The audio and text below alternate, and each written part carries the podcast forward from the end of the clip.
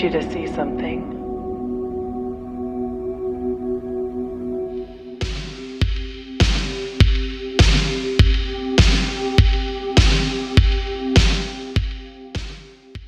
Nel mio orto nascono pomodori che nessun supermercato sarebbe disposto a mettere sui suoi banchi.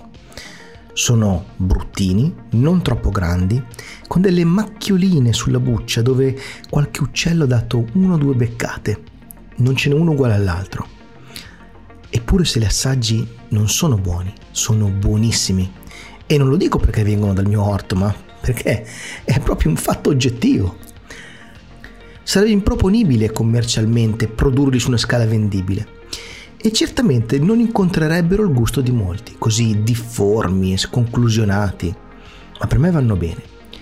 Ho messo anni per arrivare a questo livello nella coltivazione della più famosa delle solanacee, ma adesso li produco con soddisfazione e li faccio per me e per i miei amici. Quando sono in un'insalata alla fine ti sfido a vedere che non sono proprio rotondi o geometricamente bislunghi o oblunghi o come vogliamo definirli. Yasuhiro Gawa scatta fotografie che sono proprio come i miei pomodori. A prima vista piene di piccoli difetti, spaiate, non conformi, scure, cupe, bagnate, poco invitanti. Eppure più le guardo, più mi accorgo che hanno un sapore, personalità, carattere, respiro. Non le troverò certamente sulle copertine delle riviste di moda o sul National Geographic, ambienti che cercano e richiedono giustamente un diverso tipo di fotografia. Ma una volta sulla mia tavola, o meglio, tavolozza visiva, mi basta poco per convincermi che vale la pena gustarle, assaporarle con calma. Ogawa è un fotografo giapponese che fa dell'estetica wabi-sabi il suo punto di forza. E qui forse serve una breve spiegazione non posso definirmi esperto di cose giapponesi, ma ho visto tanti tanti film giapponesi di registi straordinari come ad esempio Ozu, Kurosawa, Kitano, Mizoguchi. In gioventù ho letto anche molti autori tipo Murakami, Mishima, Oe, Matsumoto anche e anche altri che adesso non riesco nemmeno ad elencare. E, e, e, non dimentichiamo la, la mole impressionante di anime e manga di cui ho fruito e fruisco praticamente sono cresciuto allevato dalla cultura giapponese, può, si può dire, pur non conoscendola veramente fino in fondo. E appunto questo non fa di me certamente un esperto, ma alcune cose penso di averle colte ed una di queste è che in Giappone vivono delle contraddizioni apparenti. Da un lato ad esempio ci sono personaggi come Jiro Ono, che è il più grande cuoco di sushi del mondo, che in uno scantinato di Tokyo, vicino alla stazione di Ginza, ha il suo ristorante. Si chiama Sukibayashi Jiro. Se sei occidentale devi essere accompagnato da una guida locale. Ci puoi stare al massimo 20 minuti, poi te ne devi andare. Alla fine paghi 250 euro e te ne vai appunto avendo mangiato il miglior sushi mai preparato nella tua vita. Jiro Ono ha passato la sua vita intera 96 anni oggi, perfezionando giorno dopo giorno la sua arte, qualcosa di ossessivo, di maniacale, qualcosa che non consente errori, che non ammette imperfezioni. Ogni giorno, per 80 anni, ha migliorato qualcosa per non lasciare nulla al caso. Accanto a tanti esempi di questo tipo di eh, filosofica ricerca della perfezione, ci sono però tanti esempi di accettazione di quelle che sono le imperfezioni. La filosofia wabi-sabi, appunto. Una teiera sbeccata e ricucita, un giardino perfettamente rastrellato dove sono cadute delle foglie di acero, una costruzione cadente, un tempio abbandonato. Ognuna di queste immagini mentali contiene, almeno in parte, un sapore wabi-sabi. In Occidente noi abbiamo quasi l'ossessione per le regole, per il rigore formale. In fotografia poi non parliamone, e c'è la proporzione aurea, la regola dei terzi, la simmetria, l'ordine, la prospettiva. Abbiamo strumenti addirittura che mostrano una griglia nel mirino per aiutarci a rispettare queste che qualcuno definisce regole. Nei cicli fotografici poi ti misurano le proporzioni con la squadra e il goniometro. Ci piace che esistano relazioni matematiche tra le cose, ci piace pensare che le cose belle siano eterne. La matematica d'altra parte è il linguaggio della natura e solo ciò che rispetta il ritmo armonico della matematica ha il sigillo dell'estetica. Abbiamo il gusto per il ritmico ripetersi dei pattern, cerchiamo conferme, amiamo l'eterna consuetudine dello sfarzo e della regolarità. L'estetica giapponese invece è profondamente diversa, non che la nostra estetica abbia qualcosa che non va, ma vediamo che tipo di differenze ci sono. In Giappone delle cose se ne apprezza molto di più il lato imperfetto, il lato rustico, melanconico. Non c'è il culto del Kaloska Yagatos, il bello e buono, l'invincibile, l'indomito, il giusto. L'estetica giapponese in molti casi si basa invece sul grande rispetto per quello che è caduco, fragile, invecchiato, possiamo dire sgualcito. La convinzione è che ci sia sempre grande bellezza nel portare i segni del tempo e, e anche nell'essere di conseguenza unici, perché il tempo lavora su ognuno di noi in modo differente. Ecco quindi che in quest'ottica iniziamo a capire meglio la fotografia di Yasuhiro Ogawa. I suoi neri profondi accostati a bianchi sparati sono il risultato di questo gusto dell'imperfezione e dell'unicità. Nella fotografia di Ogawa non ci sono regole, non c'è nulla che non si possa fare.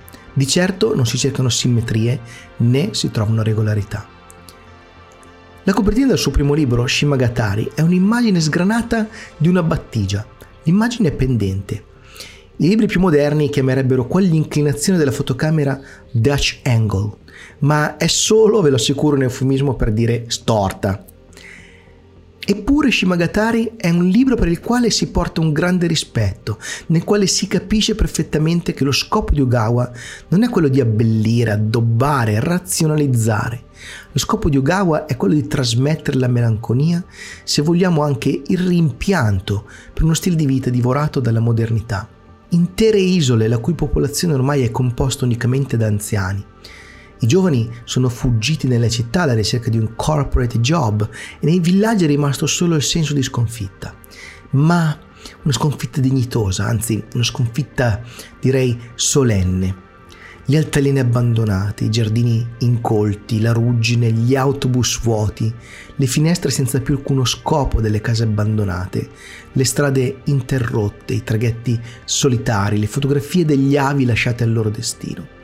Eppure accanto a questo umano sfacelo, Ogawa riesce a mettere il rifiorire della natura, quell'immane forza che pian piano si riprenderà tutto, una natura che ci ha messi qui e che ci toglierà di mezzo tempo debito. E nell'unione di questi due elementi contrastanti, la decadenza e la rinascita, lo spirito wabi-sabi di Ogawa esce prepotente e luminosamente oscuro. Ogni cosa è nobilitata dal suo passato.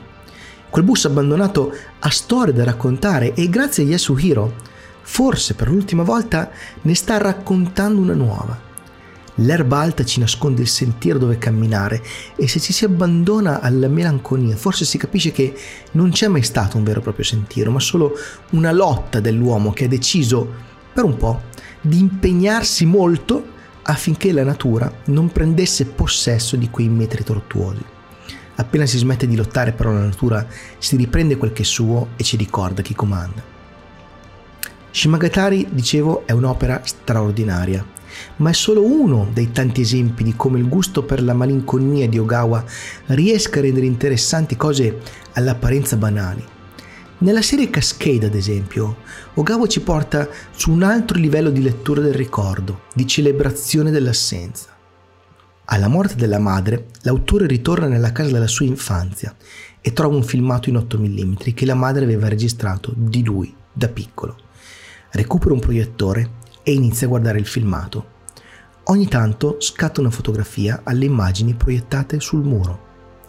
Il racconto che ne esce è una storia di fantasmi quello della madre morta per davvero da poco, quello di se stesso da bambino morto figurativamente anni prima, quello dei fiori, dei bambini, degli insetti che popolavano il ricordo della madre, un ricordo impresso nella pellicola. E infine il fantasma del filmato stesso, i cui singoli fotogrammi si sommano nel tempo di scatto della fotocamera di Yogawa a formare qualcosa di completamente diverso. È una vera e propria matriosca temporale che potrebbe generare anche paradossi se lo stile con il quale è stata raccontata non mettesse subito in chiaro il senso di tutto questo. Ancora una volta la caducità, la transitorietà, l'assenza di qualcosa, i segni che questo qualcosa ha lasciato nel nostro presente, cicatrici che amiamo sfiorare quasi come un tic nervoso, cicatrici che danno il senso della nostra stessa vita perché rappresentano l'atto stesso di averla vissuta. E veniamo quindi all'ultimo lavoro di Ogawa, The Dreaming. In questo libro sono raccolte alcune immagini che Yasuhiro ha scattato durante i primi anni della sua carriera fotografica in giro per il mondo. Sono immagini che apparentemente hanno uno stile molto diverso da quello degli altri suoi lavori più, più maturi, più recenti, ma in realtà ci riportano allo stesso filone. Infatti questo libro nasce quando Ogawa, arrivato al mezzo secolo, si guarda indietro e apre i suoi archivi e vede il tempo che è passato nella sua stessa fotografia e decide di lavorare dalle sue vecchie fotografie e ci mostra senza alcun pudore i segni del tempo sul suo stile.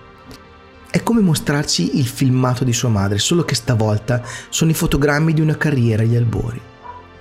Le immagini sono riprese e ritrattate da capo in camera oscura, aggiungendo quella che è la sensibilità corrente di Ogawa, reinterpretando i racconti che aveva già raccontato, cercando di migliorare i gesti del passato, cercando di raffinare il più possibile una tecnica, cosa che lo porta, per chiudere il cerchio, ad assomigliare a Jiro Hono nel tentativo di perfezionare il più possibile la propria arte. La ricerca di una propria eccellenza da parte di Ogawa nel suo campo non è difforme da quella del re del sushi, per quanto strano ci possa sembrare. Laddove infatti sembrerebbe che non ci sia spazio per l'imperfezione, per la difformità dei gesti, laddove si passa una vita in tagli ripetuti nelle carri dei pesci o nella ricerca maniacale di quegli ingredienti che rendono il sushi di giro semplicemente perfetto, ecco che ci accorgiamo di una cosa importantissima. Non esiste un pesce palla uguale ad un altro. Non esiste un chicco di riso che sia nato due volte sulla terra. E non esiste un boccone perfetto, perché non puoi ripetere lo stesso identico pezzo di sushi più di una volta. La ricerca di Jiro e Yasuhiro è potenzialmente infinita e tutto quello che ne esce è che la cosa veramente importante è apprezzarne il percorso, il passato Guardare una fotografia di Yasuhiro Ogawa non è diverso dall'assaggiare un piatto di Jiro Ono. Quello che gli dà sapore è tutto il tempo che è passato prima di metterlo in bocca, prima di posarvi sopra gli occhi. Il wabi sabi.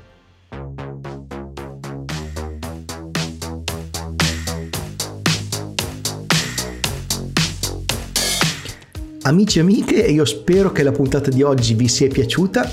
Yasuhiro Hirogawa è veramente, dal mio punto di vista, uno di quegli autori, un personaggio che meriterebbe molta più fama di quella che ha. Spero quindi di avervi incuriosito con questo, con questo mio racconto. Se vi piace questo modo di parlare di fotografia vi invito a seguire il podcast. Lo trovate su Spotify, Apple Podcast, tutte le altre applicazioni che potete usare per i podcast. Oppure lo trovate anche su YouTube dove pubblico numerosi altri video sempre sulla fotografia che potrebbero interessarvi. Se vi va, se questa puntata magari vi è piaciuta particolarmente, considerate la possibilità di condividerla con qualcuno che potrebbe essere interessato. In descrizione comunque vi metto tutti i link per seguire il progetto On the Nature of Light. E per oggi è tutto. Per chi non mi conoscesse, io sono Alessio Bottiroli, per gli amici Aku, e vi do un grande abbraccio. Alla prossima.